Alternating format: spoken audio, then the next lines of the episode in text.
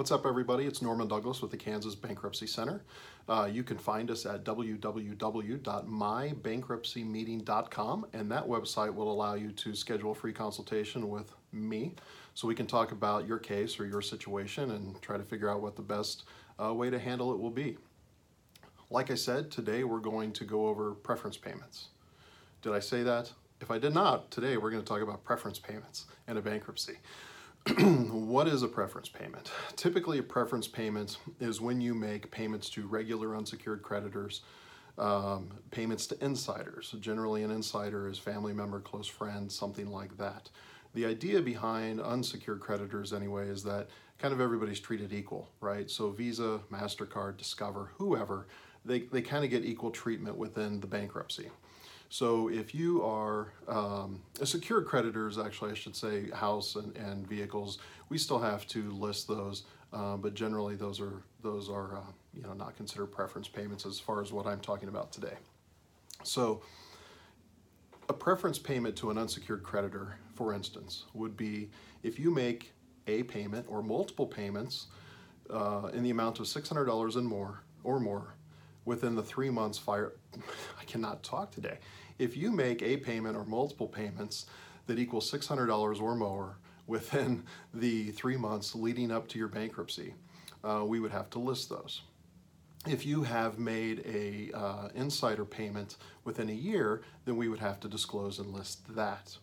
So what are these payments? So for instance, you borrow $1,500 from mom and dad or brother or something um, to buy something, to do whatever. And then over the year before you file bankruptcy, you pay that money back to them. That would be a preference payment. If you owe Discover Card $1,500 or $700 and you pay them off three months before you file bankruptcy, but you don't really pay anybody else, that would be considered a preference payment. So, how is that handled and why is it important? Because the trustee in your bankruptcy can try to get that money back. Um, they can go after Discover Card or whoever you made the preference payment to and say, hey, you know, Discover, they made a preference payment to you. We want that money back. Um, generally, Discover would give them that money or whoever the creditor is. If they don't, they don't comply, then the trustee can sue them um, and recover the money that way. That's really not a big issue when it comes to um, the debtor really. It doesn't really affect your situation because the trustee is the one who's going to those creditors and trying to recover that money. What does affect you though is when you make a preference payment to an insider. So if you pay family member back that $1,500 within a year before you filed bankruptcy, the trustee can go after family member to recover that 1500 bucks in some situations, they can, um, or they will allow you to pay that fifteen hundred bucks right after your bankruptcy is filed if you if you you know get the money somehow. Um, generally, you can pay that fifteen hundred dollars in for them, but the trustee could sue your family member to recover that fifteen hundred bucks or that ten thousand bucks or that five thousand bucks or whatever that number is in the year before you filed. that makes it a little bit bigger deal, right? Because you know if your family member loans you three grand to help you out 12 months ago, 11 months ago, and you've been paying them back, um, that's a problem because you're going to owe that money into the estate basically. So typically what we recommend is that um, you know you don't pay those family members back. Um, and technically, if you owe them money, you should list them as a creditor in your bankruptcy.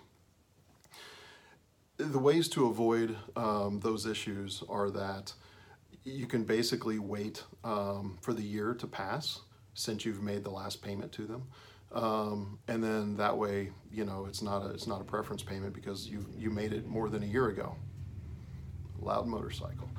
Um, like I said, in some jurisdictions, you can um, pay uh, yourself. The debtor can pay the trustee to so their family member uh, doesn't have to pay it.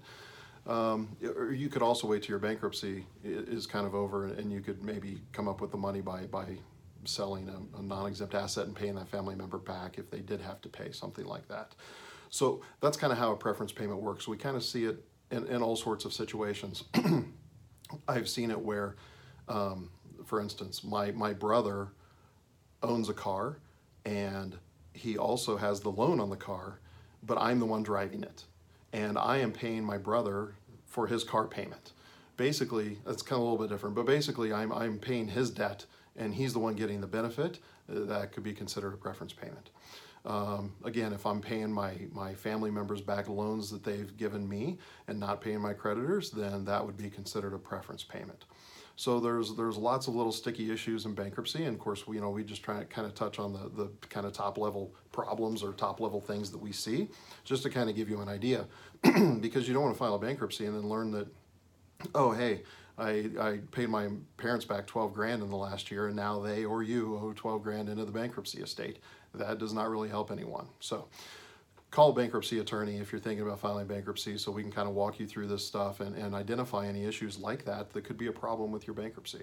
We want it to go smoothly. We want it to go as smooth and as quick as it can, it can be done. Um, that way minimizing any negative effects on you um, once you file. So that's all I have today.